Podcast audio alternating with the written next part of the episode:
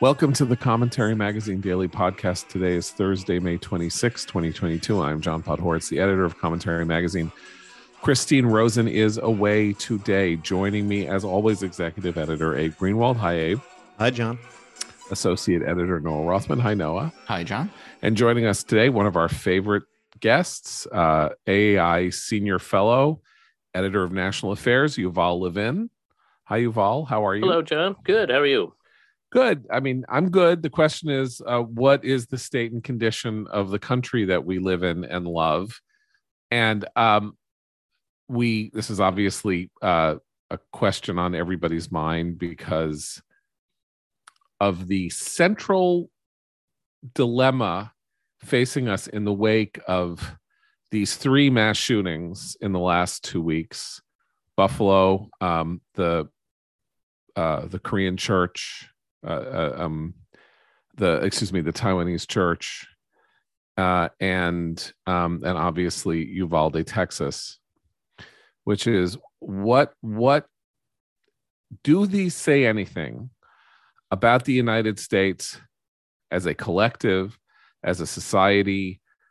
What in, in what way are we, the four of us here, everybody listening, people who have absolutely nothing whatsoever to do with any of these acts in terms of committing them, planning them, knowing about them, anything like that. What in what way are we implicated in them as members of this society as citizens of the United States?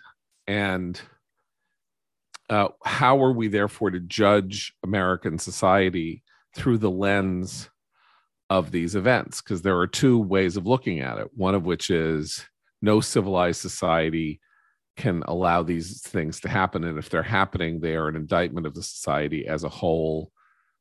And the other is that there are 330 million people in the United States, and that every year, 20 of them commit, it, it now seems around 20 of them commit uh, crimes of violence, uh, horrifying crimes of violence against people that they generally usually don't know uh, in an effort to get attention for their ideas for themselves as an expression of nihilistic rage as an expression of evil.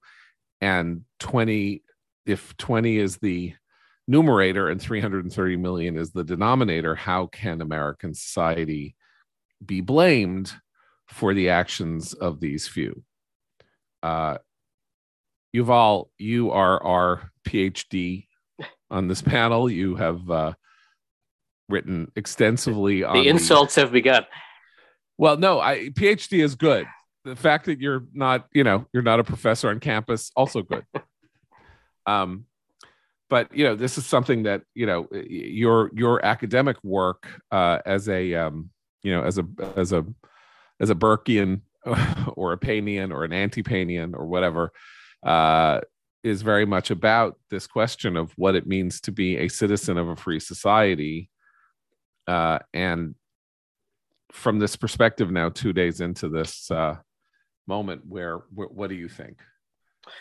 Yeah, I think it's an important question to be asking at a time like this because an event of this sort naturally focuses you on the question of what in the world is happening to our society. I, I think there are a few things to keep in mind. One is that these kinds of, of horrible mass shootings do tend to come in bunches. Um, people who have who have had evil thoughts about this sort of thing see someone else having done it, getting a lot of attention for it, and decide that it's their time. So that if you look at these over the past 20 years, and we've had far too many of them over the past 20 years, um, they do come in groups of them. And so they, they create these moments where we think, what's going on here? Oh, this is happening everywhere. Um, but obviously, as you say, in the scale of our society overall, um, these are not happening every day. I think that there is a way in which they force us to ask about the kinds of circumstances that create the mentality that seems to be held in common by a lot of these shooters a sense of, of, of desperate isolation and loneliness, particularly in the case of young men um, and that's much more widespread than is the decision to act on that by shooting innocent people. Um, that sense of isolation and loneliness is a fact of contemporary America that we do have to think about and that we do have to worry about. It affects men and women in different ways, but you see a kind of brokenness among older teenagers um, in both cases that I think is a national problem.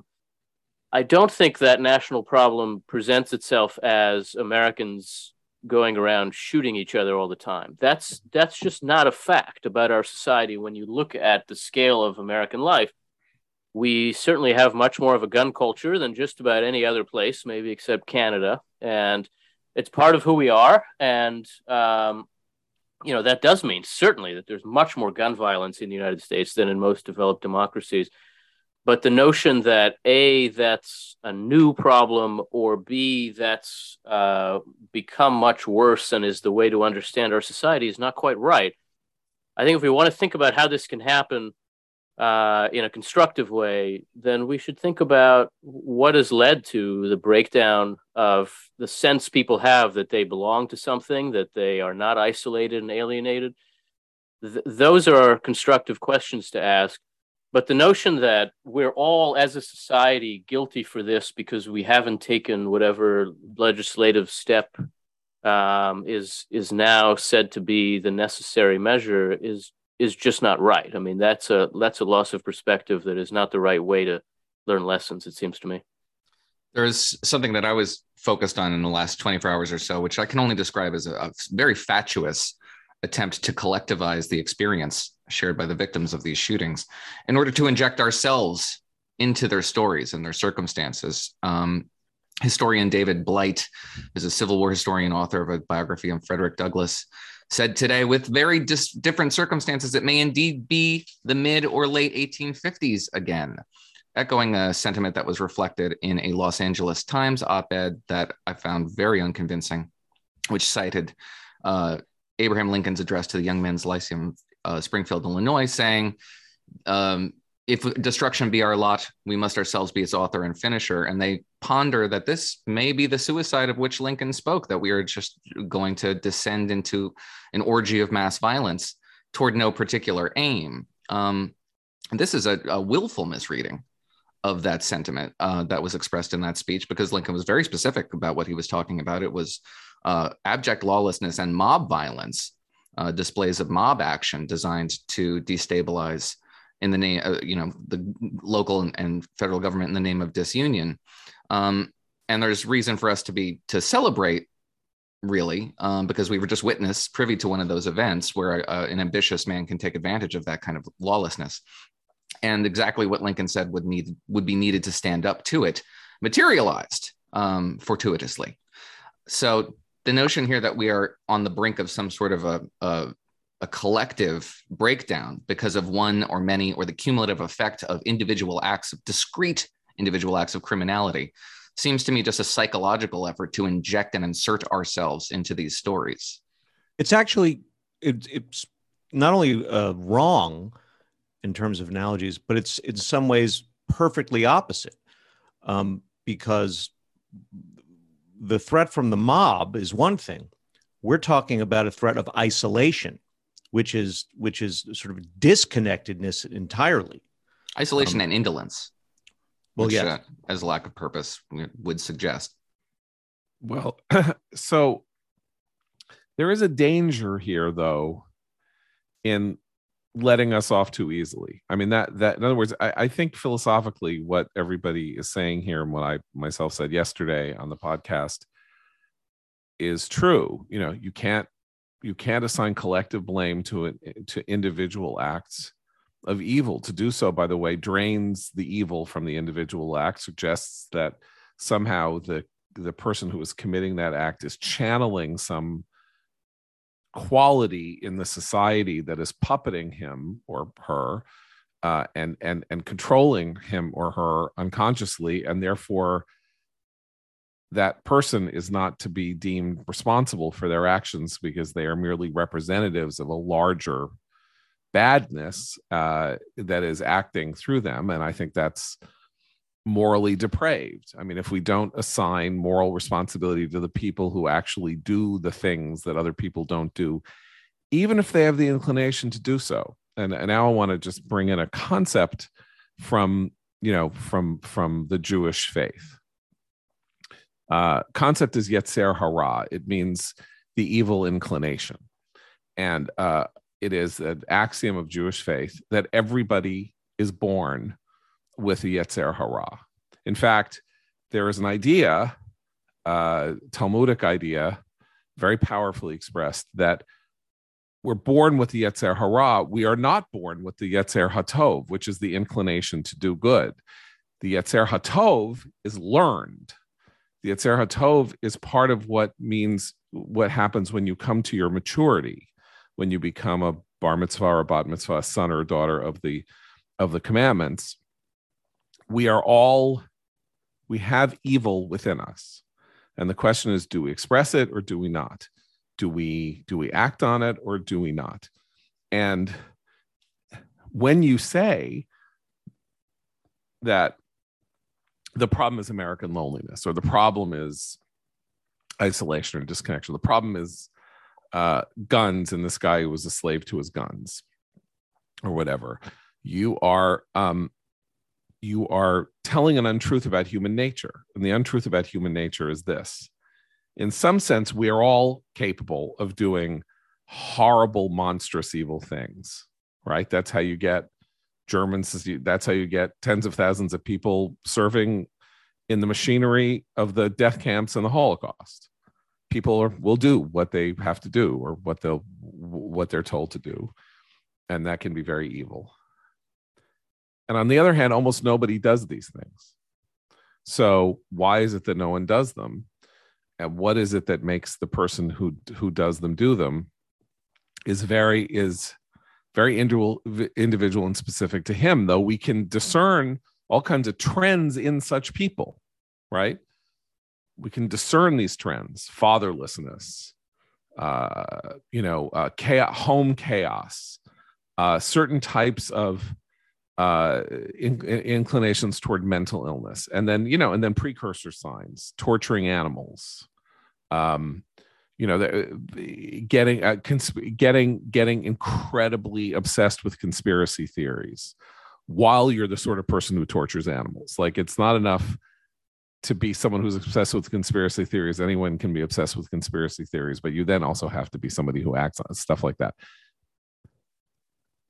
but since we're all capable and none of us does it, then these are exceptional cases. But I think we all know that some things are going wrong in the American body politic that we can't wave away. We have, we do have societal trends. We have this vast increase in the number of suicides. We have this huge mental health crisis over the last 20 years that has accelerated in the last two years under COVID.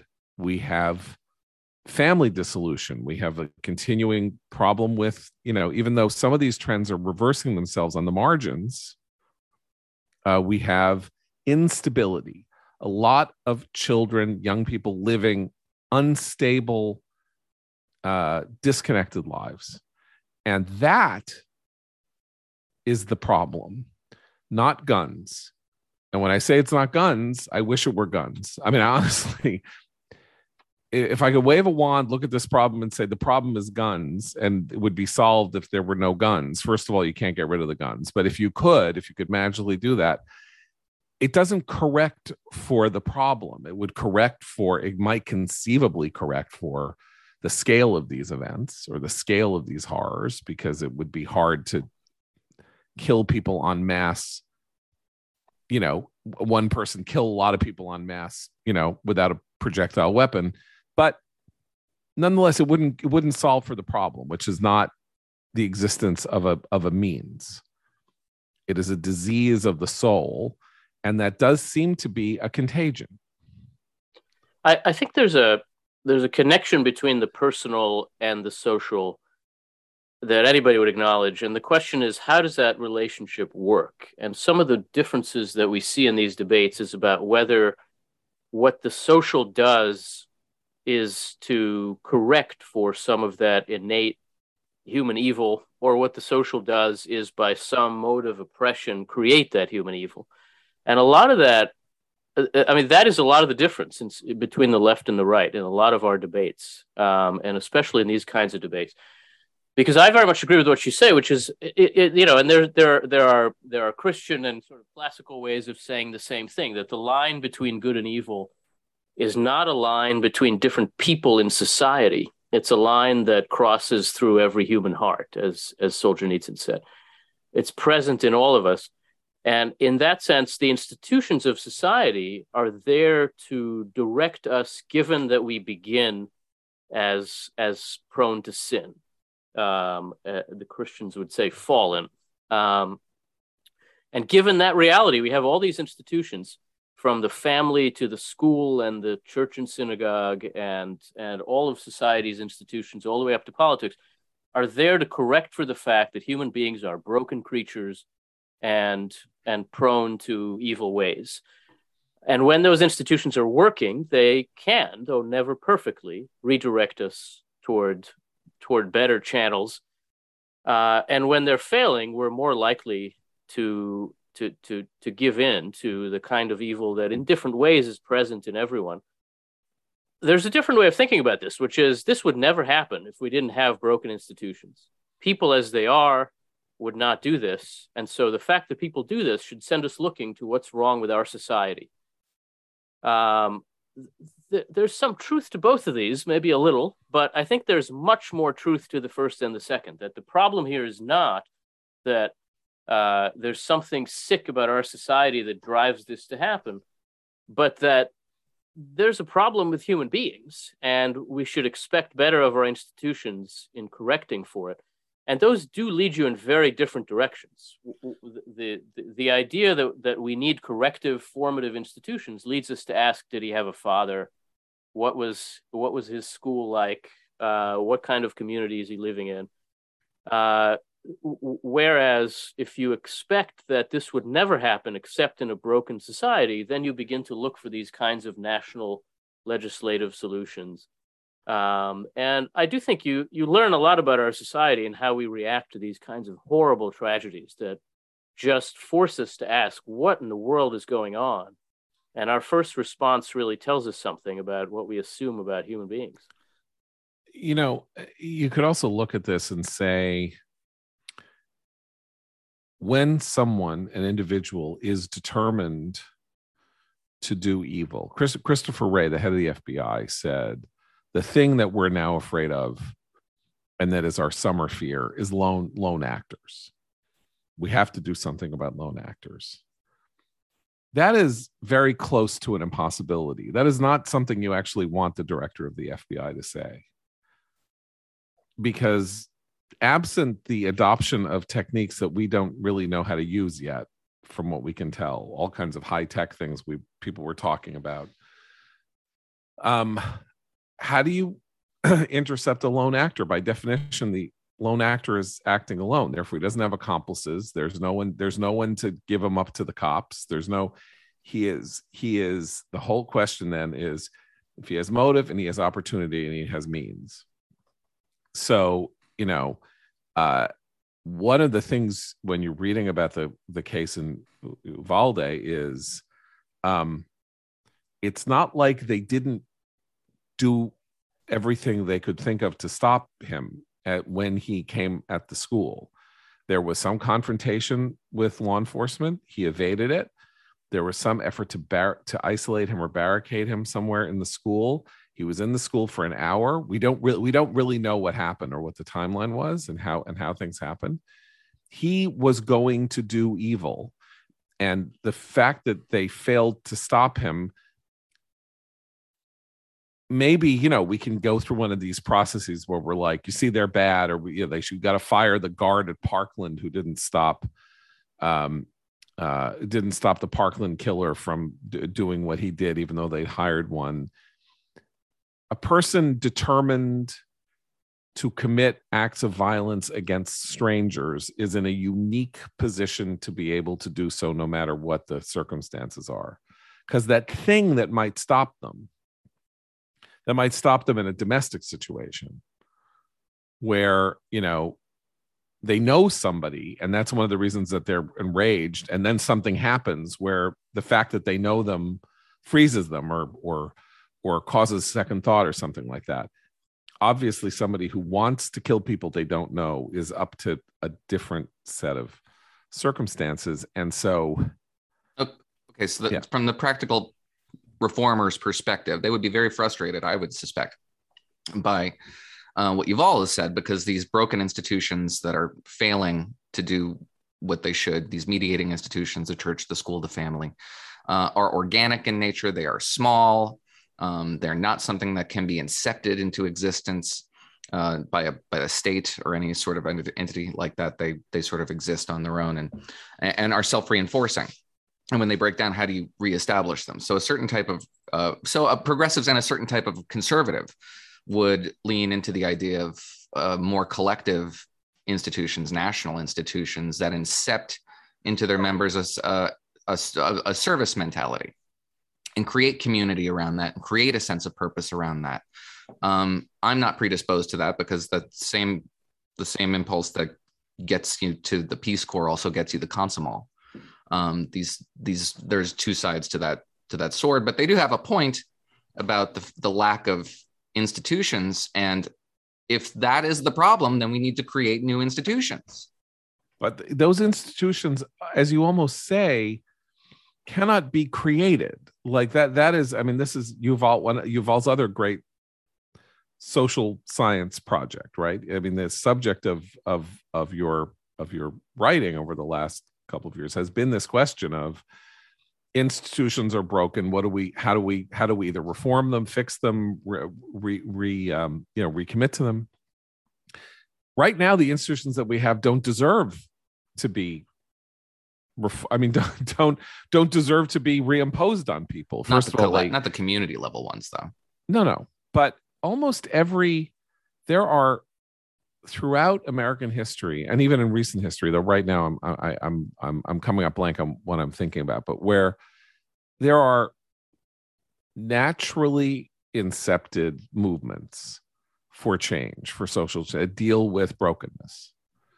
I mean, the one that comes to mind most readily uh, uh, on top of my head is Alcoholics Anonymous, which is literally a decentralized. It's an organization that isn't an organization it is a it is a fraternal national fraternal gathering point that has no center that is that that comes together organically place after place community after community. And then if you're part of it and you need it and you're 5000 miles from home you go and you find yourself a meeting and you're just as welcome there as you are at the one in your neighborhood. Maybe more welcome. Maybe you have a story to tell that you've already told at your meeting at home and you would like to tell it somewhere else because it will give you peace and it will it will suppress your hunger for a drink that day. The story of alcoholics anonymous is the story of the creation of a massively important american institution that has done almost unimaginably good things for millions upon millions of people that arose out of nowhere because of the work of a couple of guys who had a good idea and didn't want anything from it. They weren't looking to monetize it or commercialize it or turn it into a political movement. It just was what it was. It was a way of stopping you know, of dealing with the fact that people who have a problem with alcohol have urges that haunt them every minute of the day. And how can you best that? And there, there are many others, many other such things, but they are organic. And the question is, how, how do we come to something more organic than Congress will fund violence prevention programs that are staffed by people who go to social work schools well, gee, thanks a lot. You guys have really done a bang up job over the last 50 years, you guys from social work schools at stilling some of these difficulties. And I really want to throw way more money at you so that you can continue to show your profound, you know, talents for getting absolutely nothing done. Abe, I'm sorry. Go ahead. I'm glad you brought up Alcoholics Anonymous because I, I have a great deal of admiration for for Alcoholics Anonymous um, because it is, it has been so successful, and because um, yeah, there is no uh, ulterior motive. Um, what's interesting about it in the present day is it's an institution that works that has also come under attack now. Um, there is a movement uh, among drinkers, among uh, medical professionals, among whomever, to try to discredit Alcoholics Anonymous, um, books, articles, so on. So I think part of the story here is that even things that work are being attacked and people are sort of feel as if they're too wised up to, to for them um, and and i think this is this the sort of so, so the other side of the coin here in terms of what what may or may not be a kind of societal sickness um, is that in some sense, some very real sense, Americans have things too good. Um, and as human beings, you need challenges and problems to overcome and to fix. And when you fix a lot of the actual fixables, um, you start looking for trouble elsewhere. Correct me if I'm wrong, Abe, but the, the criticisms of of Alcoholics Anonymous, to which I'm uh, or I'm aware of at least, is um, that it's just not secular enough. It's a very faith based organization. Right. That's part of it. Part of it is that well, they scare you because uh, they say, you know, you you have this disease and it's not really a disease, and if you if you slip, then you then it's a then you you'll you know drink yourself into into the grave, and that's not the way it works. Um, there's there's a whole range of of arguments against them. So I think there's a there's more of a case for a kind of uh, a kind of meliorism than we're probably giving credit for here. I mean, it is worth in response to problems like this seeing what we can do, and there are some things we can do even if they don't solve the underlying problems. So it's not crazy to think about whether whether our gun laws should be different. Um, I, you know, I, I think there is a case for some kind of red flag law in Texas that they don't now have. And it might have helped a little bit. I, I don't think it would have prevented this. I don't see how that would have worked. But it, this could be a moment when that could be useful. There may be other things that can be done, but we have to see that those are marginal and that they are not the right target for the kind of moral energy that is being directed at them now, where people get angry direct that anger at politicians who don't want to do exactly what is the latest thing on the on on the progressive gun to-do list and claim that that those people are therefore responsible for what's going on here. I mean, you know, Beto O'Rourke at that press conference yesterday is just a perfect example of what uh, of the wrong way to think about how to respond to a problem like this there is, you know, you don't simply want to say these are deep social problems. And so, in their own terms, there's nothing that can be done. But these are deep social problems. And in their own terms, we have to think long term about how to build, as, as you say, John, institutions and how to build families and how to strengthen the things that are particularly weak. There's obviously something unsatisfying about responding to the brutal murder of 18 children by saying, well, we need to think about how to strengthen the American family. That's just not something that, you know, as human beings, we can really do in response to something so evil. But we, we have to see that these moments are not the best way to think about how to solve problems. This is the result of a set of failures that we have to think about in, in terms of statesmanship and public policy in ways that take seriously their underlying causes as well as the practical sorts of, uh, of, of fixable policy problems they involve. And obviously, the day after a murder like this is not the day to do that. But when we think about what really can be done, there are a lot of people misdirecting a lot of energy in all kinds of misbegotten ways right now. The thing that haunts us about these events is that when we find out about the killers afterward, we know that there were 10 instances in which his future path was probably pretty clear and in which there some form of interdiction could at least have um, stayed the evil uh, changed the day I don't. I mean, we don't. We don't even know, uh, but that there were enough red flags to indicate it. And then the question is, if there are all these red flags, uh, were people neglectful or uh, incompetent in dealing with them, and therefore bear the people who were in proximity, not the general society, but the authority figures in their lives, were they negligent in a way that uh, assigns them some negligence accusations?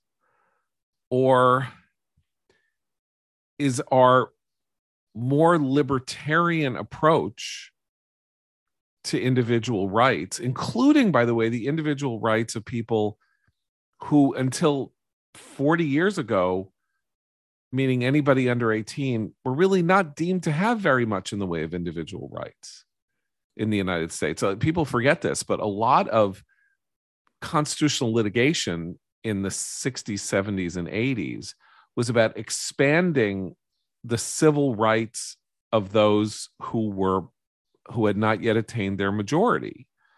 School newspaper free speech rights um, various uh, other other kinds of things um, and you know you then maybe look back at this and say well you understand it that's makes perfect sense but then you think well was there was was there a larger philosophical thing going on here where we were just cutting kids loose from the strictures that seem unjust and illegitimate when there some school principal says you're not publishing that article that makes me look bad. But when you say okay that school paper should have rights and the principal shouldn't be allowed to suppress the article that makes them look bad when you do that and you disempower the school principal does that mean that he's not the one who says i'm calling in your parents and telling them that you know they need to send you to a mental institution there's another aspect of that and that's true that we have sort of a libertarian view of the rights of people who haven't attained their majority yet but also a very collectivized view of parenting that has absolved parents of responsibility for their for their children. We have a conspiracy an epidemic of child overactive child protective services and courts removing children from their homes for the period of 24 hours only to return them later to discover that they've made a horrendous mistake. Thousands of these happen every year for overactive uh, communities that d- think there's uh, you know uh, neglectful parenting going on here to uh, you know very active police forces and what have you. So there's sort of this element that has made children much more responsible than they should be and parents less responsible than they should be. And yes the parents of this uh, shooter i do believe have behaved in a negligent fashion because as she's been giving interviews she talks about the ways in which she didn't see it she had uneasy right. feelings sometimes, she says, and he could be aggressive and got really mad, but she didn't do anything about it. Not because she didn't have the tools. The tools do do exist. She didn't uh, avail herself of them. Right. So uh, I mean, I think basically the last 60 years of American society have loosened institutions' hold or loosened institutions' ability to mold people uh, in favor of this, as I say, sort of more libertarian individual uh, sense of autonomy over community. And um, I keep going back to the image of the swaddle. I don't want to like infantilize, infantilize, but you know, there the fact that uh, that we keep talking about people who are under the age of 21. Cruz, Lanza, this guy, the guy in Buffalo, you know, over and over and over again. And I'm trying to remember if I mentioned this uh, the other day, and if I did, I'm I'm, I'm repeating myself. But uh, when you're a parent, you have a newborn baby. Uh, uh, baby is very spastic. If you, I'm sure most of you listening know what I'm talking about. Arms flail, legs flail, and uh, you know, around about the time I had my first child in 2004, it had been to- gone totally out of fashion for people to swaddle babies.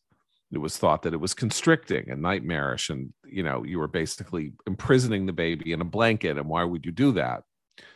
And uh, a book came out called the happiest baby on the block by a pediatrician in texas named harvey karp and harvey karp said swaddle the baby here's how you do it. And it's not hard it's not hard it's not easy if you remember. It's like the, the arms are you have to do this fold this over tuck this under but uh but then you make it and you make the swaddle.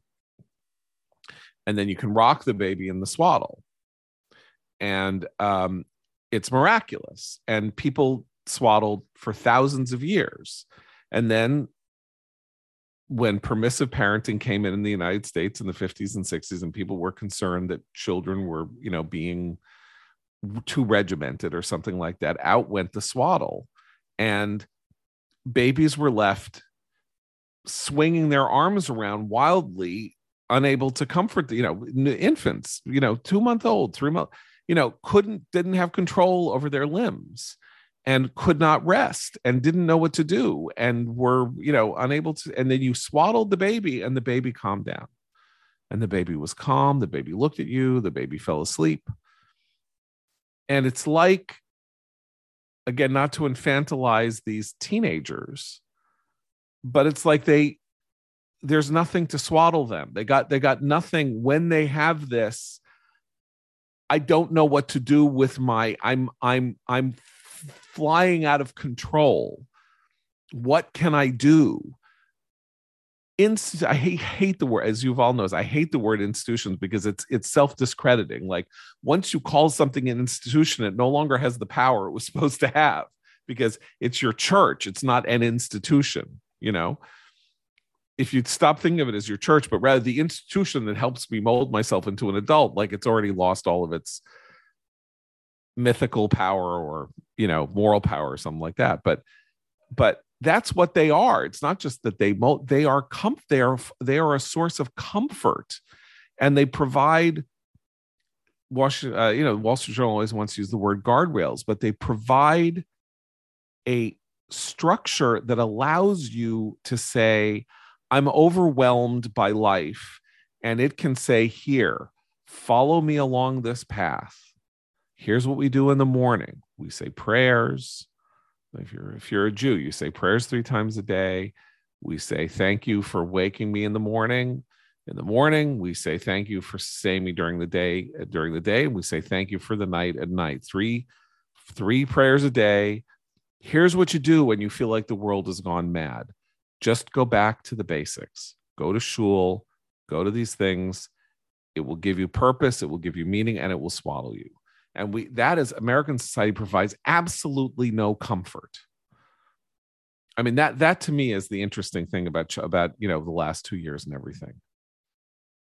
We were so terrified and panicked about covid that we forgot that kids needed you know was it risky for people to do blah blah blah?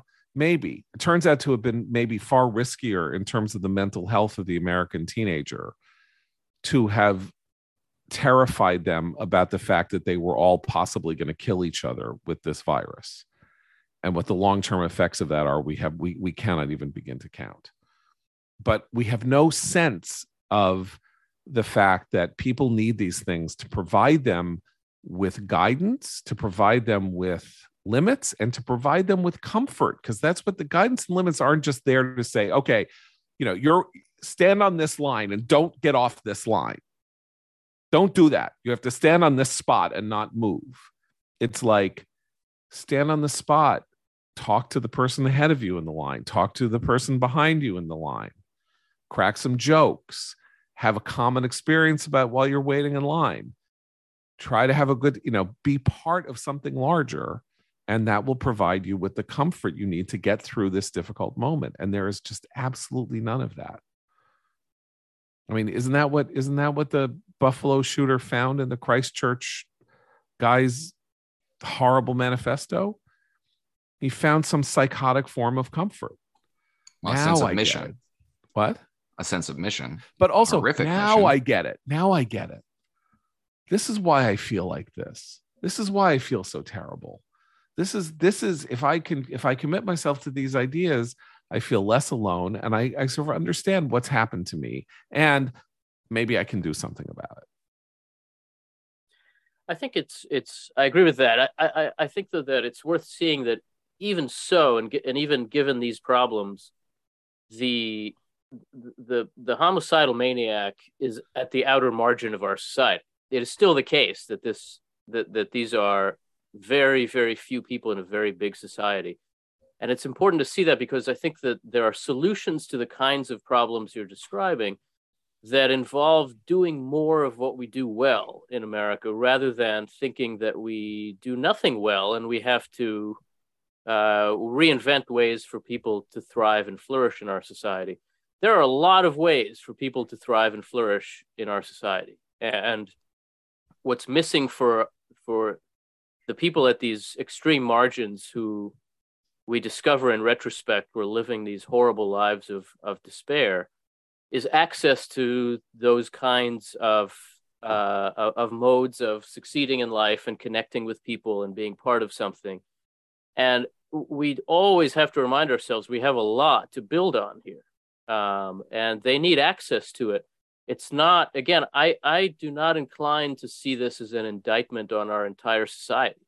Um, I think that there are failures in the lives of some of these individuals and they're also prone to it and a lot of things add up and it's very hard to know in retrospect you know what combination of things could have been done differently. I mean we spoke before about some there were warning signs there were warning signs but i think we can all think in our lives about people we've known who just kind of make us think for a moment should i be doing something about this?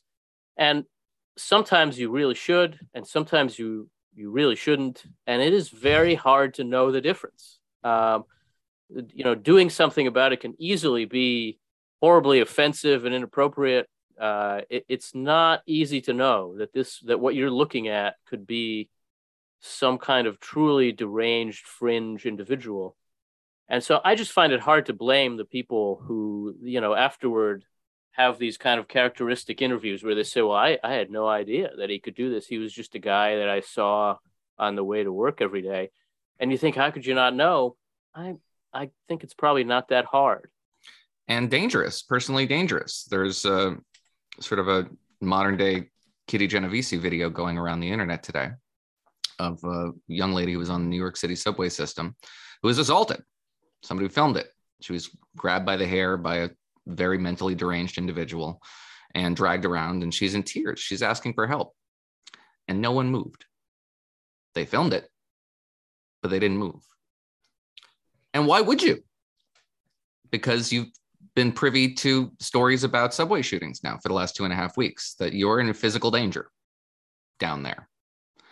And this woman was in physical danger, and there's maybe something a collective action condition could have could have improved her situation, but there was no collective action, and so she was just physically imperiled in full view of everybody else. And it's a moral atrocity, but it's that's a that's a failure of a lot of institutions from from public institutions designed to preserve and protect uh, public safety to individuals uh, moral failures what have you. I mean the con- contributing factors are are too many to count. Um, but that's indicative of the sort of thing that we saw in 19 whatever 64 and uh, we're seeing it again now. On the mass shooting question i think there's also a very practical contributing explanation to why this is happening now. There have always been people with minds similarly deranged to those who now shoot up public places. But there have not always been this rash of, of shootings. One of the things that exists today that didn't exist then is there's sort of an available starter kit if you are so inclined. Uh, you can go start reading about all the people who have done it before you. You can have you you before you even get into the question of buying the weapons, you can start sort of fetishizing the weapons uh, from afar uh, online. Uh, if you are you you can seek out a manifesto to to sort of head you in that direction, or even may, that may even hit you as a revelation, as John says. Um, this is all available, and this is a it's a it's a sort of it's a I mean I, I don't want to compare it to sort of um, radical ideology, but it's it's it's it's almost like a you can self radicalize uh, if you know sort of you you can down the path of violent mental health And this We- did we- not exist before. I mean, we saw that happen uh, in some of the most extreme cases after 9-11, the self-radicalization, all of which That's yeah. came Oh, by about the way, online. I don't- John, I'll Walk- add this John, without- John Walker Lindh. Um, And what- yeah. We just want to say, without getting to the question of what actual effect violent video games have or not, but you can spend, you could then also spend your whole day playing shooter games. Right. But again, I mean, that's where you start getting into the weird, you know, because if 200 million people play shooter games and one of them is self radicalized, then goes off and fights against the United States and Afghanistan, you can't blame a shooter game because, Uh, There's many, many had- strands yeah, in here. Yeah. right. but I mean, I, you bring up, uh, you know, you bring up an important point. I was thinking about what Noah said about the about this um the video of the woman on the subway, which is just tears your heart out. Uh, other complications, which I think also goes to what Yuval's question about intervening. So I was once on the New York City subway on a Sunday morning uh, at the Fulton Street stop, one of the most uh, the busiest stops in the system. But the train was largely empty. Now they're all empty, but it didn't used to be. I was on a four train going uptown. A woman comes on with her son, black woman, very young, son's maybe four or five, and he is misbehaving. And she looks exhausted. And he is running around and she's like, sit down. And then she says, sit the F down. I'm sitting across from her. There's almost no one else in the car. And then she grabs him by the hair and pulls him down. And I said, Do I need to go get a police officer? I just looked her in the face and I said, Do I need to go get a police officer? And she said, What? And I said, Do I need to go get a police officer because I'm seeing something I shouldn't be seeing? And then she said, This is not your son. This is my son. And I said, I understand that. That doesn't mean that you can physically abuse him. Do I need to go get a police officer? And then she said, I'm sorry. And she looked down and then he kind of like sat she kind of burrowed into her. She put her arm around him. That and then uh we went on. I moved down or something like that. And then I had this moment. It was like, oh, I did it. Yay me. Like, you know, I I didn't sit there and I I wasn't silent. And then I had this other horrifying thought, which is she's going to get off that train, wherever she gets off the train, and she is going to beat the shit out of him because of what I did. I humiliated her. I faced her down. She's 18 years old with a four year old son. Some, you know, 45 year old white guy is shaming her down. That kid isn't, she's not going to go after me. She's going to go after him. Maybe not. Maybe maybe i maybe i saved her. Maybe you know maybe i caught her at the moment that she needed to be caught and i therefore did a heroic thing. But how how can i know? I'm just a passerby. I i didn't do it for the kid and i didn't do it for her. I did it for me because i didn't want to walk around going should i have done something? Should i have not done something? This again is where these things are just fiendishly complicated. If you go and tell on a neighbor or something like that who is having a bad day with a kid and then child services comes and something horrific happens and the child services person is crazy and then takes that kid into foster care because you reported hearing screaming and yelling and something was thrown? Is that a good thing? Did you do the right thing? Did you do the right thing calling foster care? Like social organization is very very complicated and that's also the the problem with this failure of the institutions because there were other ways and means to handle these things before that did not involve i'm going to go to the cops. I'm going to go to the state call the priest.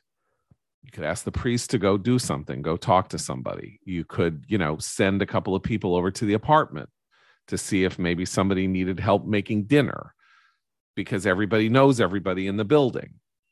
Everybody knows everybody in the in the in the in the apartment complex whatever. And there's just so much less of that than there used to be.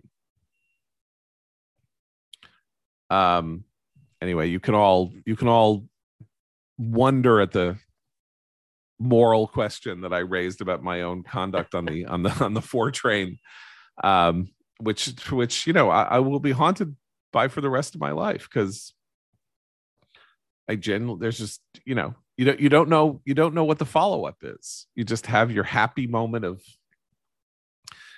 seeming to have been a big man and done a big thing, and then second thoughts start suggesting that you know you may have made things worse which of course is always the problem with enacting change as a result of a horrifying disaster, right? Sort of legal changes or, you know, hysterically, this do something, do anything impulse that can lead to the imposition of new kinds of strictures that are exactly the wrong ones. And then you can't un- un- unbind them. That's right. I mean, I think there's no way the, the, the default situation is not nothing ever goes wrong and so that means when things go wrong that's not uh, that's not proof of incompetence at some level not exactly. Every uh, every bad social form and institution is an answer to some question is a solution to some problem. And it's there for a reason. And so it's true that uh, this kind of thing might have been handled by a priest before but you know we also know that priests have their own problems. And so does everybody else. And so I the hardest thing to accept is that breakdown is the norm. Breakdown is the human condition. And that means that we're building this very complicated society to do our best to minimize that kind of disastrous breakdown and to make possible successful human social life on a vast scale. And we do have successful human social life on a vast scale, but it's never perfect. It's not it, it couldn't possibly be. And we have to find ways to respond to its failures in constructive ways to say this shouldn't happen and yet also to see that the fact that it happens is not an indictment of our entire way of life but is an argument for changing something in response recognizing that the response may well create its own problems. In fact almost certainly will. Yeah well you know trade-offs this is the you know we are as you said we're broken you know or or in some faiths we're, we're a fallen we are fallen people and our collective action contains within it our brokenness by by definition which is one of the reasons why you don't necessarily want that action to be too wildly ambitious. Because it may be in need of revision and correction because the brokenness may be may have a corrupting effect that means that your solution is worse than the disease or at least does it at least just complicates the disease or metastasizes the disease or something. So yeah, with that I mean, on it, that yeah, it's a degree of self-restraint. That's very hard to achieve on on a, on a day after you witness something so horrible and evil but but i think that's right. And on the other hand um because of the brokenness of our institutions of government uh it's also not like it might have been at other times when there would have been a mad rush for a for a for a quick and dirty solution. Um you know uh that clearly there isn't one and there isn't going to be one. There's just going to be political fighting over it and fundraising over it and and exploitation of it but no real change i can't imagine. And in in the end the change isn't going to come from there anyway, right? Any change that is meaningful isn't going to come from collective action at the state or federal level. It's something deeper and more complicated and and if it's going to have a really serious long-term effect, we'll have to spread slowly and organically like AA or or or any any of the great awakenings you know that that that led Americans back to faith after after periods in which faith had increasingly become distant from their day-to-day lives. Um, and we haven't had a haven't had a really big one for a hundred years but we could be due. I mean who knows? We'd have to crowd out all the self-help and all the you know vague spirituality out there. Right. But all of yeah, that and the exists, uh, authoritarian right. integralism, please. And the authoritarian integralism. Yeah. Well, that's a that's a that's a particularly fantastic solution. You know, because I I for one really look forward to being governed by the Pope. Um, that's really you know that's that's that's that's where that's where my life has been heading inexorably, and I really. If you don't know what I'm talking about, you're better off not knowing what I'm talking about. And if you do, I hope that amused you. And if it didn't amuse you, I'm surprised you're still listening. Anyway, you've Yuval Levin, thank you so much for joining us. Uh, Christine will be back tomorrow for Abe and Noah. I'm John Podhoretz. Keep the candle burning.